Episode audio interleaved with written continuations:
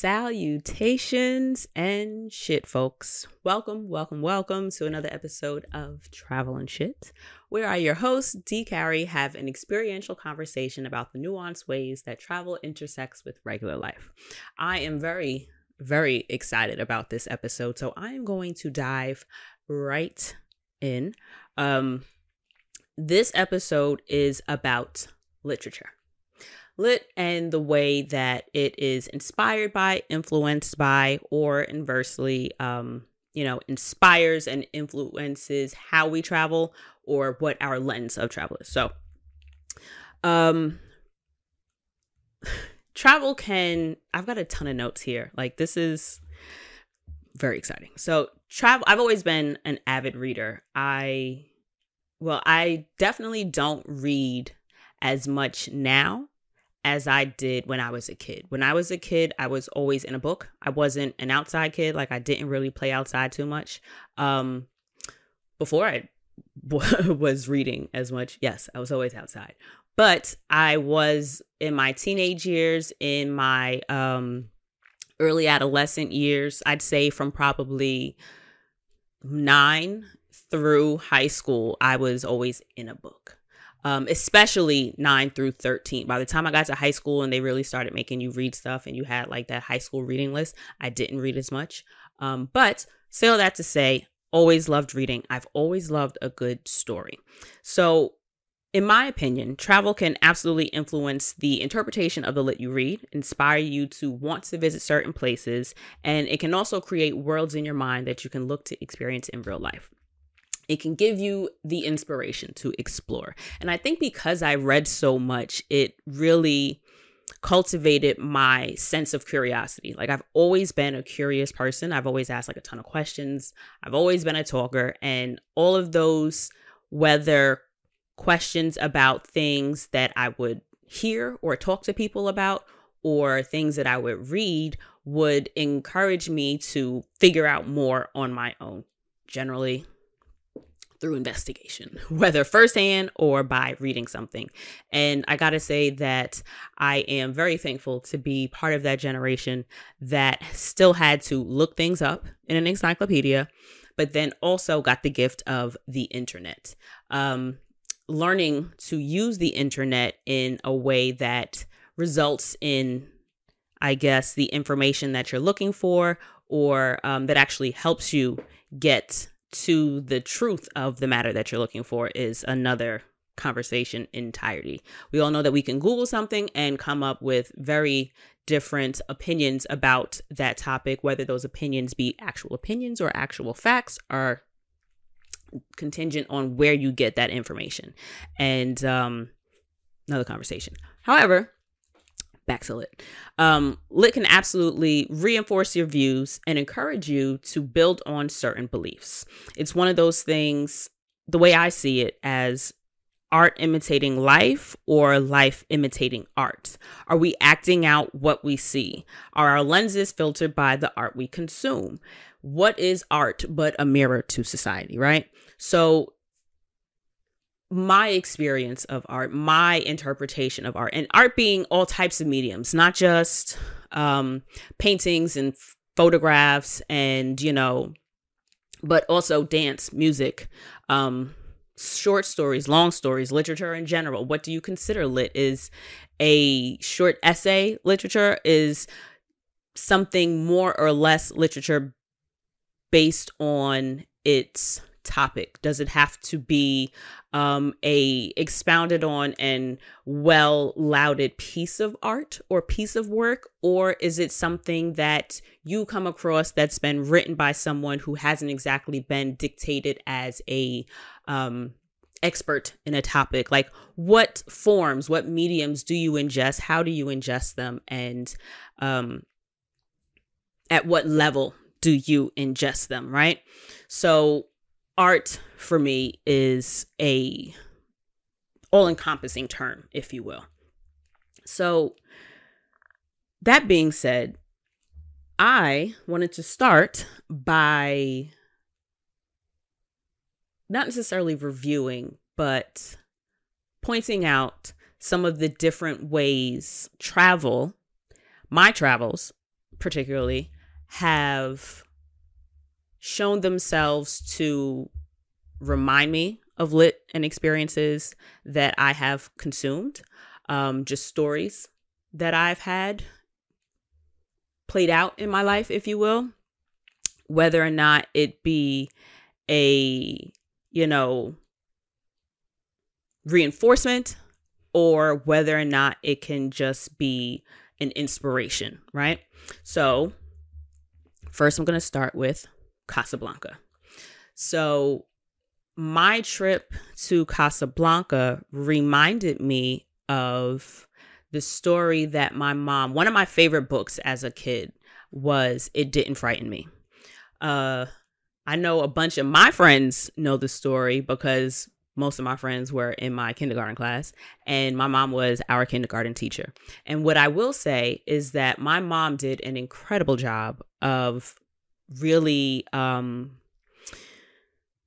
how do I put it?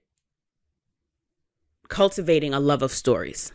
She read to me a ton. I read to my brother as well, but she read to us a ton when we were kids. And some of my favorite memories were my mom taking us to the library over the summers or over uh, weekends when we didn't have dancing school. Just going to the library and just letting me, all right, have at it, kid. Go explore, find anything that you're interested in, and let's find the book and let's read it. So, shout out to mom. Thank you for that. Um, and I guess that's part of why I enjoy the podcast. The for me, it's my own personal, you know, platform of storytelling. I get to talk to you guys and um, loosely tell the story of how I am experiencing my life through travel. So the book, it didn't frighten me. Um, if you're not familiar, it's a children's book, and children's books often have very repetitive lines and a sing-songy in a tone. So the story goes one pitch black, very dark night, right after mother turned off the light. I looked out my window and what did I see?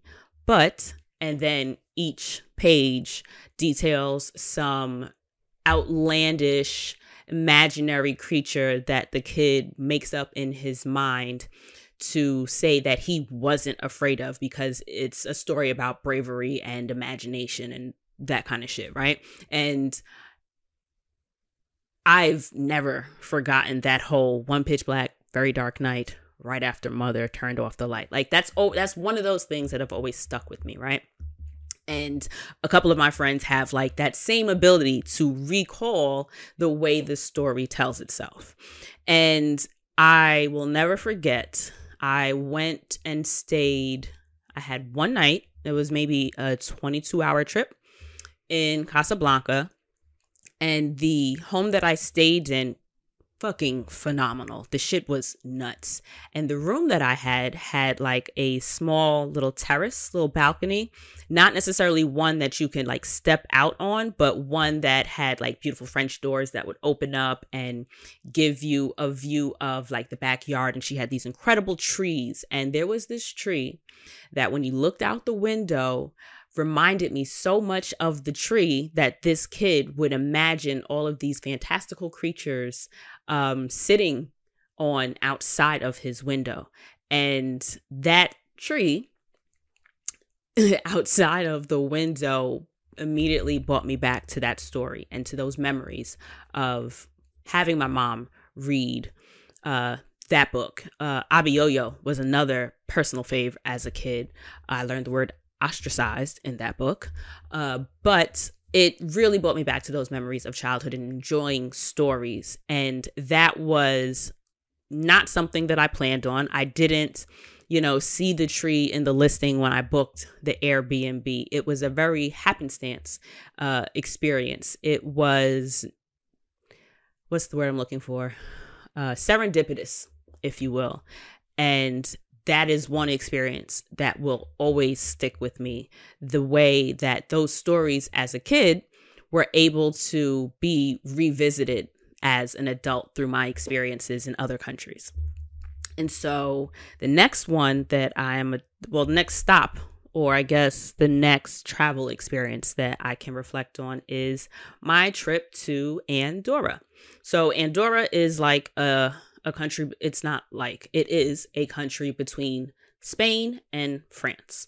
I ended up doing a trip to Barcelona where I did a 3 country tour. It was a day trip. Shout out to day trips. Uh, pro tip I suggest that you optimize, if you will, um, your ability to see different countries if that's something that you're interested while you're on a trip by taking a day trip while you are visiting someplace, especially in Europe, since it is so easy to cross borders, navigate different um, different countries with the help of these tour companies that will allow you to visit different places in one day. You don't got to do all the driving yourself and you don't have to do the um, planning and plotting and all that jazz. So I was able to see northern Spain as well as Andorra and southern France on that one day trip. So the trip, the route that we took on the trip took us through the French Pyrenees, like first time seeing snow capped mountains. And I mean, like, we were out there. We pulled over on the bus and it was just like I don't want to say like the cliff of a mountain, but like where we pulled over was basically the cliff of a fucking mountain. Like you're standing in the middle of the mountains. You're on like you're on the side of a road in the mountains. It was the coolest thing I'd seen to date. And then we get to this little quaint town, and I'm pretty sure it was actually in Andorra, but then it was also kind of reinforced when we got to southern France. These really quaint, idyllic towns. And I immediately thought of this book, Tess of D'Urbervilles. It's uh, by Tom Hardy, and they made us read it in high school. But I remember enjoying the book to a certain extent. I don't remember if I like quit reading um and then picked up like the cliff notes or some shit like that because I don't think that I read too many of the entire books that we were forced to read in high school because one, I wanted to read shit that I was interested in because how else was I going to have time to read Sister Souljah and Zane books? Let's be real. Um the lit of choice of her girls across the nation um, they didn't really interest me at the time of high school. Some of the stories stood out, and I can't remember exactly what it was about Tess of D'Urbervilles, but I actually revisited the book as an adult and I reread it. And being able to immediately place myself in that space from the trip, like on that day tour, being able to now see myself in what used to only be in my imagination. I had to create what, you know, life would be like, you know, living in a quiet pasture surrounded by mountains. And I did that through reading the book, the author's detailed description of what that life was like. But I still had to paint that picture. Like, what was my shade of green? What was my shade of blue? What did the houses look like? Those, even if you are basing your picture in your mind through the words and the navigation and like direction of the author, it's kind of like the characters, right?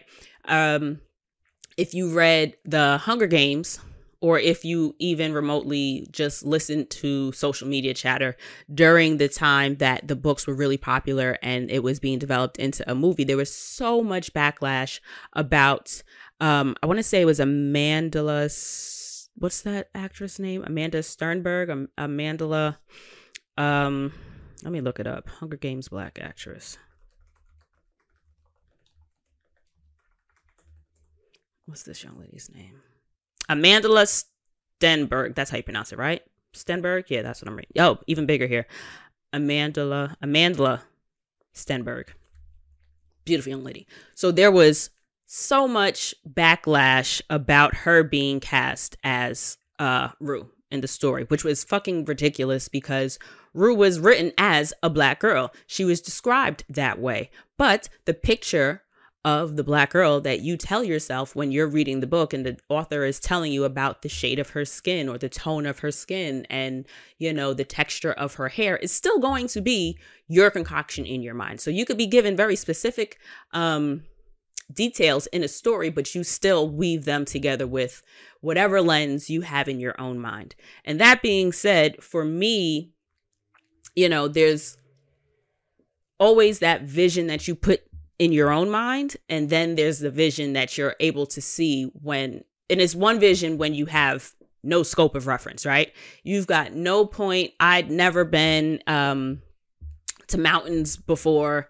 I'd never seen them firsthand like i'd never seen them so vividly and closely the way i did on this trip nor had i seen little homes and cottages um you know situated in the middle of a valley it was incredible to see it real life. And, you know, it really exposed me to a world that I, at the time, had only imagined for myself.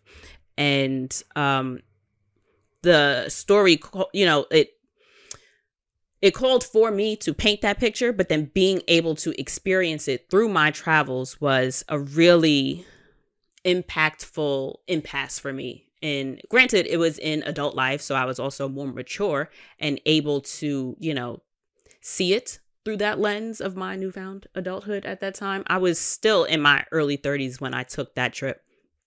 But you know it's one thing to look at it the way i can imagine how 21 year old me may have looked at it versus how 31 year old me may have looked at it if that makes sense. Um what else did I have written down here? Uh, yeah, I hit all those mains. Um, travel made those tra- uh, travel made that imaginary world real for me. It wasn't necessarily predicated on whether or not the story itself was true or false, but my picture got validated in a sense. I was able to see it for my sense, and that in turn um, reminded me of the feelings that I experienced when I read the book, and that I'm pretty sure was the inf- the inspiration for me to reread the story as an adult. Now knowing and seeing it for myself, the picture that I can paint while reading the artist's the author's description is way different. I didn't have to base it on movies or, you know, it wasn't just now a little house on the prairie theme in my head because prairie, mountain valleys, like the only real gauge I have are movies. Those are my visual cues, right? But now I can see for myself the differences and the little nuances in it because you can feel it. You can look at it, you touch the rocks, you stand on a, you know, like um a a gate or like a, a stone border or something. It's just so different when you get to live the picture that you create in your mind, right? Um, and then finally, there is a way that literature can also influ- uh, inspire or encourage you to want to visit places that you are reading about in the stories and in the content that you ingest. So, one of the so I read my books through either a Kindle app. I recently just got a New York Public Library. I always had like a Queens Public Library as a kid because I'm a Queens girl. But I didn't learn until I was an adult that that Queen's card doesn't carry throughout all the different libraries. I may have known that when I was in high school and actually had to go to a library to do research and look things up. But as an adult, it just wasn't information that I necessarily needed because internet. But I recently got a New York Public Library card because you can do that online. Pro tip if you want to read books for free without having to pay for them on the Kindle app, you can download the, um, I want to say it's Bibly. Let me look it up. It is, uh, what's the Simply E and there's a Libby app, and then these are the uh, the apps I use for reading. I use Libby, Kindle, and Simply E. I want to say Simply E is just the New York Public Libraries app where you can download books.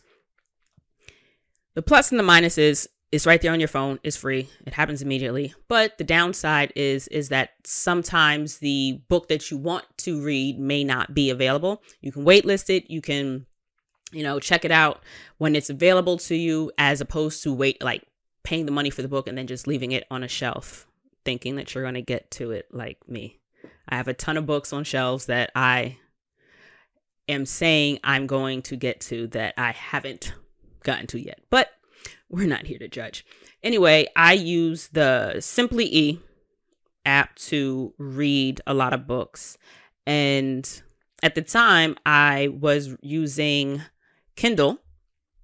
This was maybe four years ago. I think I read the books. So, anyway, there is this series by LJ Sellers. Um, and let's just say they're a Detective Jackson series. So, she has this character, Detective Jackson, that is the main character through a uh, couple of different books. And they're easy to read. I'd say kind of campy in the sense that they kind of draw you into this fictional world that you want to keep up with. Me, I am a sucker for any story with a detective, a serial killer, um, an attorney. Give me a crime to solve. I love, I'm a very crime junkie person. I love the Crime Junkie podcast, one of my faves. I also love um, investigative stories to follow, like different podcasts that follow uh, stories. The Trojan Horse Affair, which I want to say is a New York Times podcast. Um, another one is Serial. It's a serial show. Just got an alert for some kind of update they had. What was another one that I listened to? Like, I just love solving a crime. It for me, it encourages deductive reasoning and I enjoy using my brain in that sense say all of that to say that the stories the the detective jackson series takes place mostly in eugene oregon. I don't know shit about oregon. I don't know anything about the pacific northwest. The extent of my experience there has been seattle. I went to uh, washington for a little bit and loved it and i have been inspired to visit eugene oregon just to see what the author uses as her basis of navigating a lot of the details in the stories that this character is in. Um, it is for for like one of the notes I have here is uh, lit can inspire you to want to experience things for yourself. It's one of those uh, abilities for you to see a story in real time. Like attaching is kind of like wanting to change the filter of your lens, wanting to see a place for yourself so that you can experience the story in the ways you wouldn't otherwise be able to. I am a New Yorker. So, being able to spend time in the Pacific Northwest, being able to go to Eugene or uh, Oregon gives me a sense of like the what the people there think the society. What is the tone? What is the um what is the feeling? What's the energy there right? Um it makes me want to explore the neighborhood. Okay well this happened at a stadium here it, in the story uh, like a fictional murder at a certain stadium or is this a real stadium? Now i want to go. If it's not a real stadium was there an actual stadium that may have been the inspiration for the fictional one? Uh, it's kind of like what do you call it? Um vampire diaries. Love the shit. Also love occult and supernatural kind of movies and shows and shit like that. Crime dramas occult supernatural i'm all for the shits but I know that um what was I just what's the name of it? Uh Vampire Diaries kind of made me want to visit a small town. Like the I when you get engaged, when you get into a different, like uh, a set of characters, like when you get invested in character development, plot development, and that is, or a lot of that is colored by the environment that those characters spend time in. For me and my um, ingestion of the media and the content that I consume, literally, in terms of stories I read, like books or even series and shows and movies that I invest in, more so series because of the way that the characters get to be developed, it makes me want to visit those types of places to see how the characters got to where they were. I would love to experience some small town living to see why Elena and Damon may have fallen so hard for each other, or why Elena and Stefan, you know, ultimately decided to part ways, or wh- whatever the fuck. It just interests me. It's one of those things where my curiosity is piqued. They live different lives than I do. The small town life may have encouraged Caroline to, you know, be the way that she was because of the way she saw the world she lived in. How was Bonnie Bennett able to deal with being like the only fucking black girl in that tiny ass town? I've always wondered how people deal with um, race issues when they are a very vast minority, if you will. Like, it's one thing to be a minority in a large city I know where I can find pockets of community. I know that I can easily find community where I am. I have community here. It's a different story and it's a different experience for people who have to very actively search that out, who have to like forcefully make those things appear or have to settle for getting it in areas that aren't possibly as fulfilling as in person, whether or not you have to be more um, deliberate in keeping in touch with family members that live out of the area that you live in, whether or not that means thankfully we live in the future and you can, you know, create that community in online forums and online platforms. So being able to see firsthand or being in spaces where I absolutely stand out as the only Black woman in different areas and how the people interact with me there versus how they interact with me as a Black woman in a community or in a space where I can be one of a thousand Black women to walk into the white space that they're in. Does that make sense? Whereas it's one thing to be the only Black person in a space where it could be a bunch of other black people that are the only black person in that space, but it's a different experience when you know that I am one of six in this entire class or in this entire high school. So the way that they navigate or the way that they interact with me in this space is possibly a little bit different than they would had they had the opportunity to interact with different types of blackness and different types of people. That's where my head goes. So I was inspired by the Detective Jackson series written by Miss Sellers to want to experience that small town living, that small town life, and to absolutely go to this particular small town so that I can get a personal sense, a um, feel on my own for, you know, what these characters may have used or seen or felt or experienced that would color the way they um, interact and move in the stories that she writes. So it gives me a better um, understanding or another opportunity to align with the characters, whether they be fictional or real life characters. Um, it also, let me see, wait, was that a point that I made here? Oh no, that's a point that I'm going to get to. So that was the Eugene, Oregon. Yeah, it inspired me to want to experience different places for myself so that I could either better connect to the characters that I was introduced to or just to kind of like, you know, broaden and inspire uh, a different lens with which to interpret the stories that I ingest. And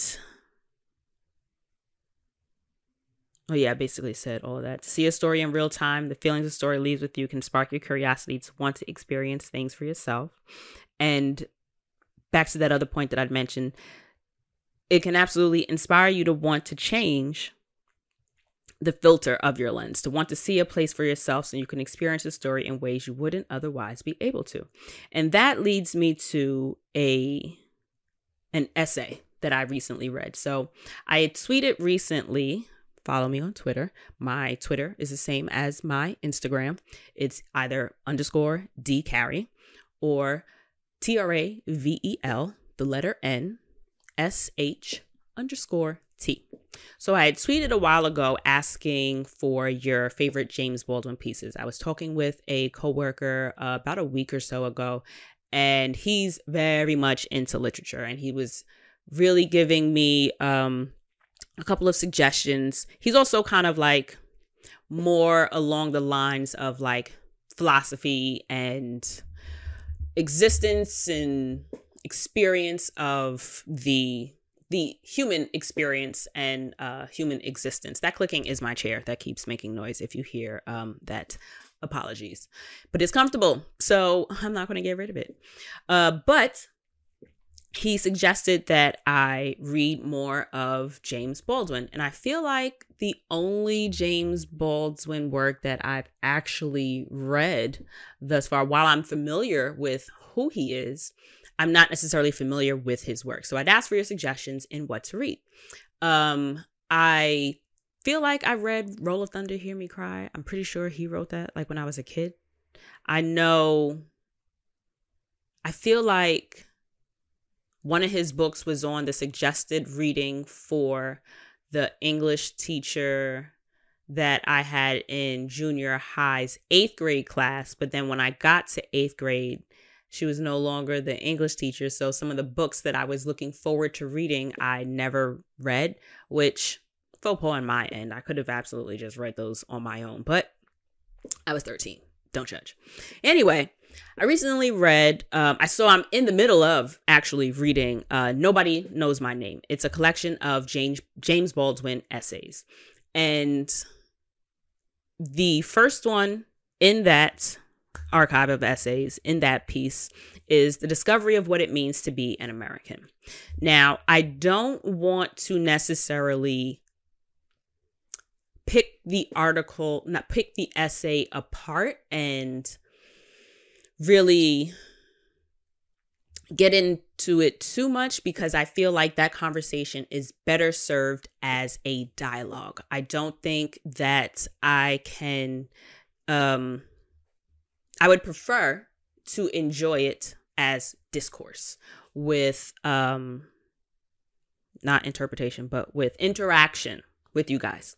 So I am actually um working on that and I'll towards the end give you a little more information on that. But there were some points and there were overall inspirations from that essay that I absolutely have that I want to touch on in this conversation of literature and travel.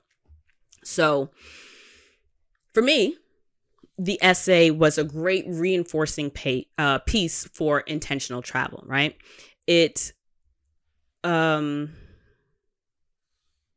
allowed it allowed me to find ways to intentionally place myself in situations that I wouldn't have at home because of the lens because the lens is uh, my lens is more easily reinforced right?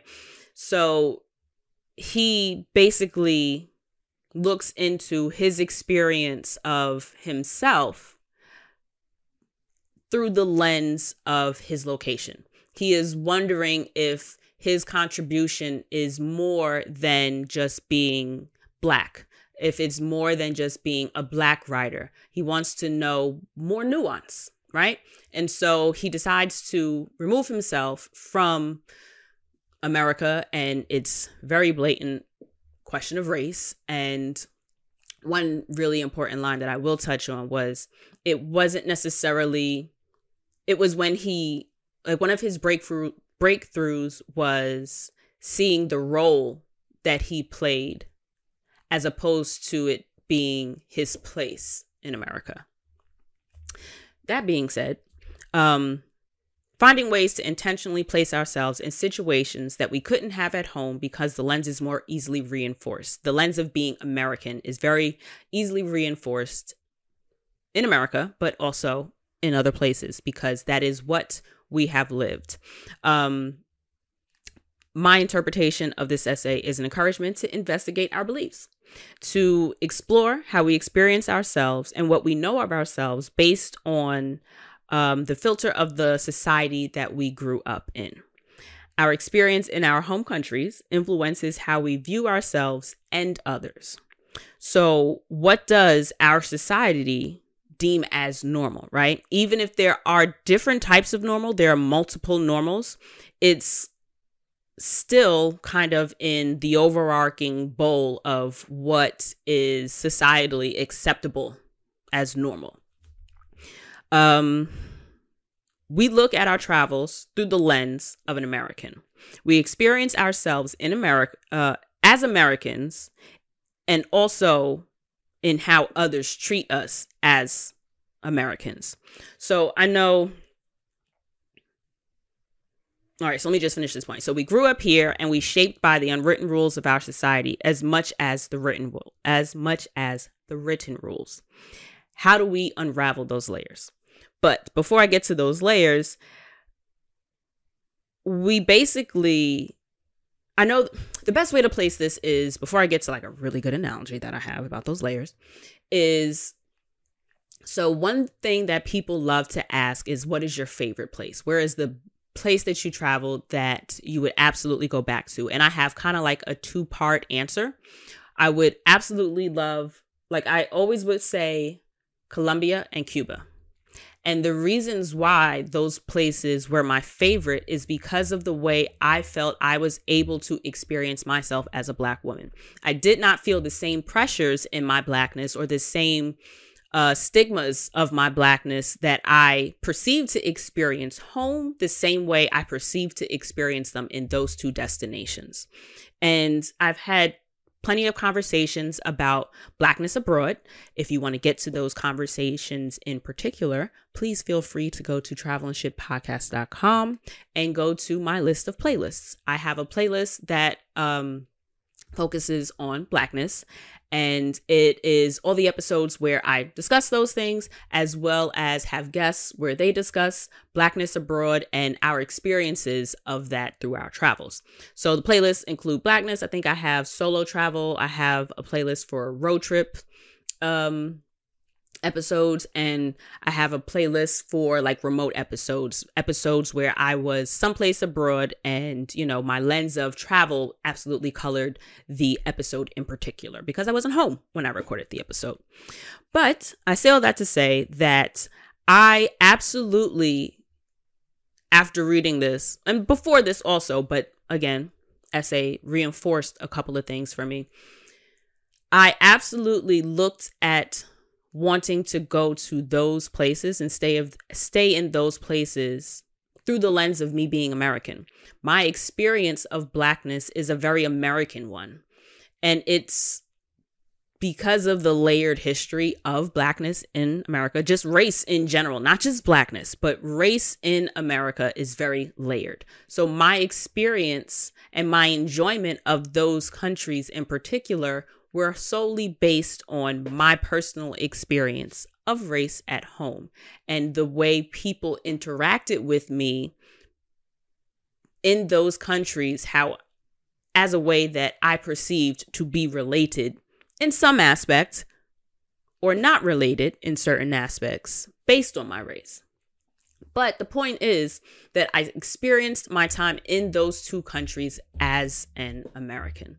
I wasn't just Dana, I was there for like a week, five days in both locations. So I wasn't necessarily afforded the opportunity to reframe that lens as in depth as one would want to before you're able to, you know, discern whether or not you're able to view your experience differently. I hope that makes sense. I wasn't there long enough to unpack everything. I was there uh, long enough to experience it, but I was still experiencing it as an American without like being redundant. Like, that's the point I'm trying to make. I was very much so viewed as an American. I was treated as an American. And that, in hindsight, was part of why I was able to experience those places the way I did. So, wanting to unpack that for me, that episode, not that episode, but the essay in, you know, the sense of reinforcing intentional travel kind of made me reflect on how to unravel those layers and it made me kind of sit with the different ways that I've been able to do that. And hopefully, you're able to, if you haven't already, take some of these suggestions and implement them in your travels going further. So, um, seeking out experiences that take me out of my comfort zone, whether it is being out in nature, but like raw nature, going to Costa Rica and doing the nature hike and then going on the horseback ride or being um in what other places did I do? Oh, in Cuba doing the it was like um it was sold as like a botany tour, but in reading the reviews it was way more than that. I was able to we waded across like we walked across a river and then we did a lot of cliff diving and snorkeling. So those were experiences and environments that I would not get to experience in New York. Snorkeling in the middle of the ocean in Bali, doing swimming with the sea sea lions. I almost had the seaweeds. Swimming with the sea lions in where was that? In Peru. Putting myself in these environments that I absolutely do not have the opportunity to experience in New York. Gave me, you know, a firsthand experience that I am now able to filter my lens with, right? Uh, whether or not you function at a different level of physicality, right? Like nine miles of hiking through throughout one day in Canada. We were in Andorra and we spent nine miles to and from Inkpots. One of the absolute most beautiful, breathtaking pieces of scenery I've ever experienced. And just like the level of appreciation you have for the details, the level of appreciation you have for colors, for the way the air smells is able to be changed by getting these experiences. Um, whether or not you maybe take a cooking class or whether or not you stay on a property that allows you to source some of your own food things that you may not be able to do at home, right? Whether or not you are from New York or just from another big city or from, say, a country where certain produce or certain types of food just aren't as readily available. So you have to put yourself in a surrounding where you get to ingest and experience those things in even if they are you can get escargot in New York, you can get escargot, I'm sure in Chicago, you can get escargot in fucking New Orleans. However, if you experience it someplace um overseas, you're able now to say, "Oh, well this doesn't taste like the escargot that I had in yeah on the French side of Saint Martin, which I do. I had escargot. I've only had escargot in Bahamas and not Bahamas. I've never been to Bahamas. Uh, Bermuda. That was the first time I had escargot. The second time I had escargot, and well, not the second time because I ordered it quite a few times um, from from the room service menu in Bermuda. But I also had it again in Saint Martin. We went to the Dutch side for dinner for my mom uh I want to say no that wasn't her dinner birthday but we went to dinner there with my mom and I remember expecting to enjoy it more I did not it was less delicious than the one in Bermuda but what else did I had here? Firsthand experiences of historical importance, going to museums, landmarks, museum in Costa Rica. I did not realize that Costa Rica had so much Black history until I went to a museum there. I was able to feel myself in the culture and the history of a place that I didn't see myself belonging in. And that's because I went to a fucking museum and surprise, fell across an incredible and really storied and detailed history of Black people in Costa Rica. Um, as well as going to Rome and seeing that the Parthenon is way smaller than I ever envisioned it to be. I mean, I can't say I spent that much time thinking about the Parthenon or um, the Colosseum, but seeing these places in real life gave me the opportunity to tap into the energy reading the da vinci code reading um, angels and demons and then going to what was it uh, st peter's basilica and like large squares uh like what do you call it um the one where they have which I don't remember which movie it was where they had the um the bombs placed in different places and I think it was like a brother or a priest or somebody was like dumped into a fountain on like the back he was like strapped to a um a not a dolly cart but like a truck like a hand like a hand truck um that movie. You know seeing a large square like the one where that happened was like this is pretty cool. Um but those experiences were, you know, really part of the ways that I've been able to personally feel as if I've chipped away at the different layers of my own, you know, lens, like my outlook on the world and my insight as to how other people see me. I've been able to revisit why I think the way that I think. I've been able to sit in, you know, how I got to certain conclusions about certain things by giving myself the opportunity to experience it in and to view it from perspectives that are very vastly different from the ones that I'm afforded in my comfort zone in spaces that I know. When given the opportunity, even to get out more, like I own a car, I live in a very um, accessible city. We've got public transportation if I didn't want to drive.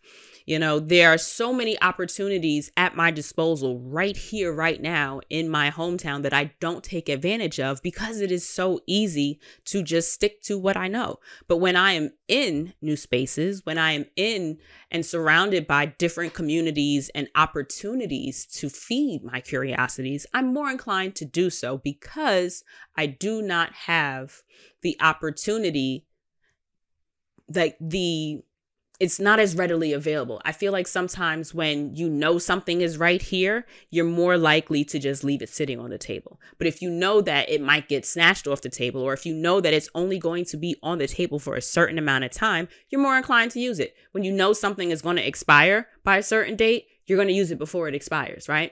When you, you know, know that a sale ends on a certain day, you know to use it while it's there I know with all my um Uber Eats coupons, I make sure to check when they expire so that I can mental note that is not going to be available. So let me use it or not. That's the way my mind works. But uh, what else did I have here that I wanted to touch on? Oh, so another way to unravel those um those layers in terms of how our society kind of cultivates and colors the way we see ourselves and other people is through interactions with other people. So, not only through experiences, but conversations with other people, through actively spending time in circles that aren't necessarily normal to yours, and spending time in communities that are very different from that of your own whether that be uh, professionally, economically, ethnically, remember, race and ethnicity are different. Ethnicity is more in lines with the society that you're in, like the space, regions, cultural norms of different places. Um, while, you know, um, one thing about travel, I can say, let me phrase it that way. One thing about travel that I appreciate is the opportunity to find yourself, or for me, it's a because I always have the opportunity because you can talk to anybody in almost any situation at home as well, right? You go to a restaurant, you can talk to the person sitting at the table next to you. However, that person sitting at the table next to you is um, basically from the same salad bowl, if you will. So let me get you a really good analogy. Where did I write this one down? Make sure I'm not skipping a point. Where did it go? Oh. Okay, yeah. So while we may have grown up vastly different from someone in this country, they're still in the same vacuum, like in the same bubble of being American. My salad bowl analogy, right? So we're all different parts of the salad. I could be a cucumber, you could be a tomato, she could be lettuce, romaine lettuce, and he they can be um iceberg. That all being said, we're in the same fucking bowl. While we maintain our individuality, we are the salad. Our collective individual uh, individualism is still part of this salad. Once you add the dressing, once you add the Americanness, America is the dressing. We're now a cohesive salad. And the you know, some parts have more dressing, other parts don't. Your palate is now going to identify these different pieces based on that dressing. While you may have a cucumber or a tomato that has more or less dressing, you still understand them to be a cucumber or a tomato, but the way that you palate them, the way that you taste them may be different because of that dressing and how much of that dressing or how little of that dressing they have on them does not change the fact that once you add dressing to the salad, that dressing is now in the salad. And it is what it is. It's now a Caesar salad. It's now, you know, a salad with a Italian vinaigrette dressing or it has got uh, ranch or blue cheese. I do not do white sauces very well. Another conversation for another day. But um either way, I'd like to think of the American lens of things, the American scope, the American experience as a salad bowl. We're all different pieces of the salad. We all maintain that individuality. But once we're all together in this bowl, we are the salad. The cucumber by itself is not a salad. The tomato by itself is not a salad. It is the combining of all of us in the bubble, in the country, and adding the dressing that is the cohesive force. That means that whether or not we've got a lot or a little, we are all still now connected. And so within that cohesion, I um, definitely think that our experiences and conversations can, with people who are from different salads, who are, you know, whether or not you be someone in the blue cheese salad or the Caesar salad.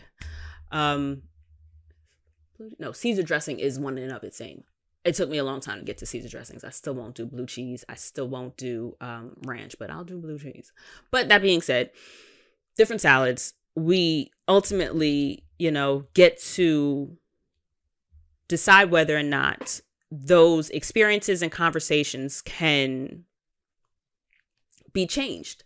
Can we now question why we believe what we believe about ourselves and others? Because a lot of introspection isn't just about what we think of ourselves, it's viewing how we look at other people, the lens that we look at the way people look at us. How do we see being seen by others? It's all it's all fucking connected. And I really really have not had the same comfort in visiting those differences the way I have in travel. You know, admittedly, the climate in America is uh, a little difficult for me, at least, me personally, to engage too frequently and too deeply with people who have dissenting opinions, right? Especially, um, I am not very argumentative. I am not very uh, confrontational. I am not really a person that engages in the comment section. I find myself being that person that can start to have a why would you even bother posting this? Or how could you think this is okay?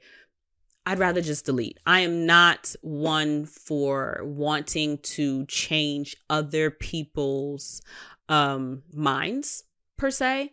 I would much rather um, really investigate why I think the way I do and why I perceive to be um,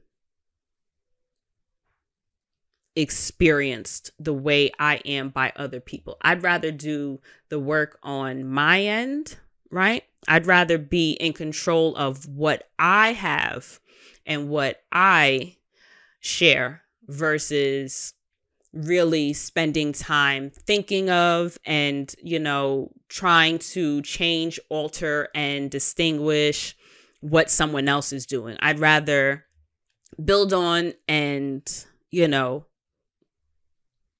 contribute to what I put into the world and then ingest what others do and try to view that through the clearest lens of my own. I hope that makes sense. I hope I kind of like, I'm really hoping that the sentiment that I'm trying to impart is landing. You know what I mean? I hope we're connecting here. Um, so basically, you know, that is a lot of what travel has done for me. It's easier for me to sit with someone that thinks differently than me when I know them to be from a different salad bowl. When I know that there are, you know, are plenty of people, even in the States, right, that come from different countries, whether you're first generation, sixth generation, third generation, whatever people that are from different cultures and different beliefs and different backgrounds, but we're still experiencing our experiences in the bubble of America. And I have found for me that trying to unpack that here is a little more heavy for me. It's not as easy for my spirit to digest. Um, it is easier, however, for me to sit with people who think differently from me when I know that they were also from different countries. Because it's one thing to be it's one thing for me to have a conversation um, from someone from Albania while I'm in Albania versus speaking with an Albanian who is also American. So it is as, benefic- as beneficial in some extents when you have conversations with someone speaking at while you may be in America speaking with someone as an Albanian. You understand? Like it's one thing to speak with someone uh, when you both have that lens of being an American versus when you speak with someone one on their own home ground, like on their own home turf, when you're on their court, and two, when they've had more of an experience from someplace else and hold that to be their truth, where they have used the norms of that culture to shape how they then interact in American culture. Like if you were born, raised, and developed in a different world than I was. If your salad bowl is completely different and you just happen to now be on the same plate, it that's a little more palatable for me and that's the point that I'm trying to make that it is a little more difficult while possible it's a little more difficult for me to try to connect with someone that thinks differently than I did when I know we ultimately grew up with that same um filter on our lens if that makes sense. And and I don't mean the same filter in terms of being the same person, but we are kind of like I mentioned earlier, we're kind of all shaped by that those unwritten rules as much as we're shaped by the written rules the written rules of society the laws that we have to follow and you know the ideals that our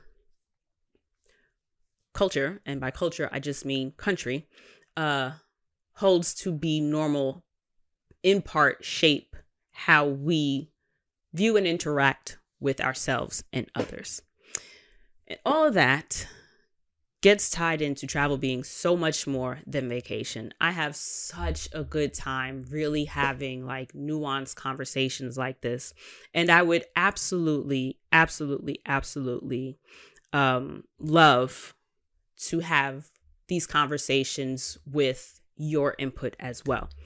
That being said, I mentioned that I would uh, loop back to, you know, wanting to dive more into this essay in particular.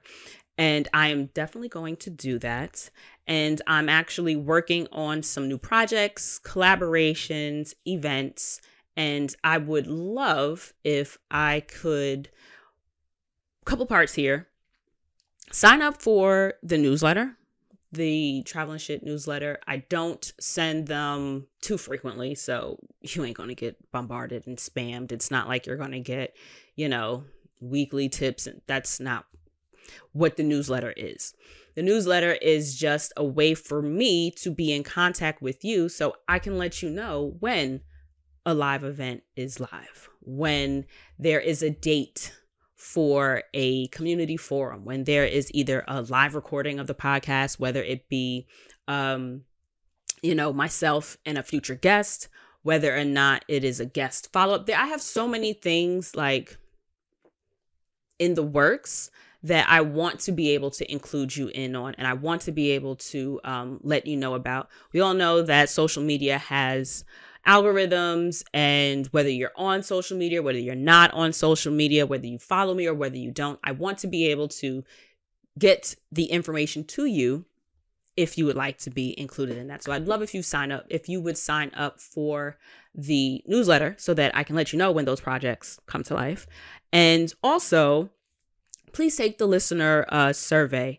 I want to make sure that I am including brands, people, and platforms that you are interested in getting more information about. I want to make sure that um, the ones that I choose to collaborate with are in alignment with things that are, you know, points of curiosity for you as well, whether it be you want to know more about group travel, whether you want to know more about family travel, whether you want to know like things like I can talk to you about, you know, road trips that I've taken. But if the conversation that I've had on road trips is now inspiring you to want to do road trips, or if you want more information on something that I've spoken about, the listener survey will definitely give me an idea of um, different areas and topics that I that you would want me to put more um, attention to and get more resources for you because I also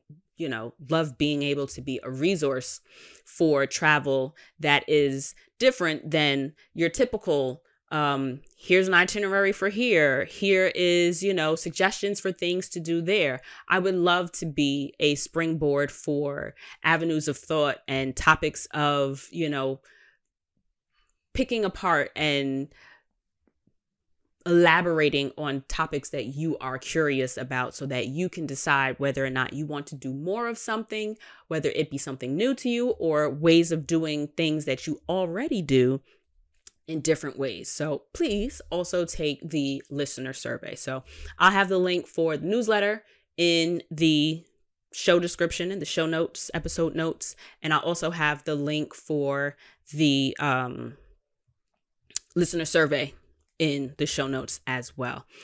Um, that's pretty much it.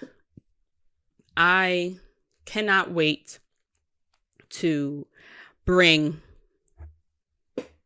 these projects to life. And I really, really am looking forward to um, not just getting it out of my own head and out of my heart and into the world to share with you, but also in the sharing of it with you. So I would love if you guys could connect with me through the mailing list as well as sharing of yourselves with me in the listener surveys. And that, my friends, is it for this week. I hope that I have sufficiently touched on numerous ways that travel is so much more than vacation. And I'm looking forward to continuing that conversation with you guys next week. All right, y'all. Bye.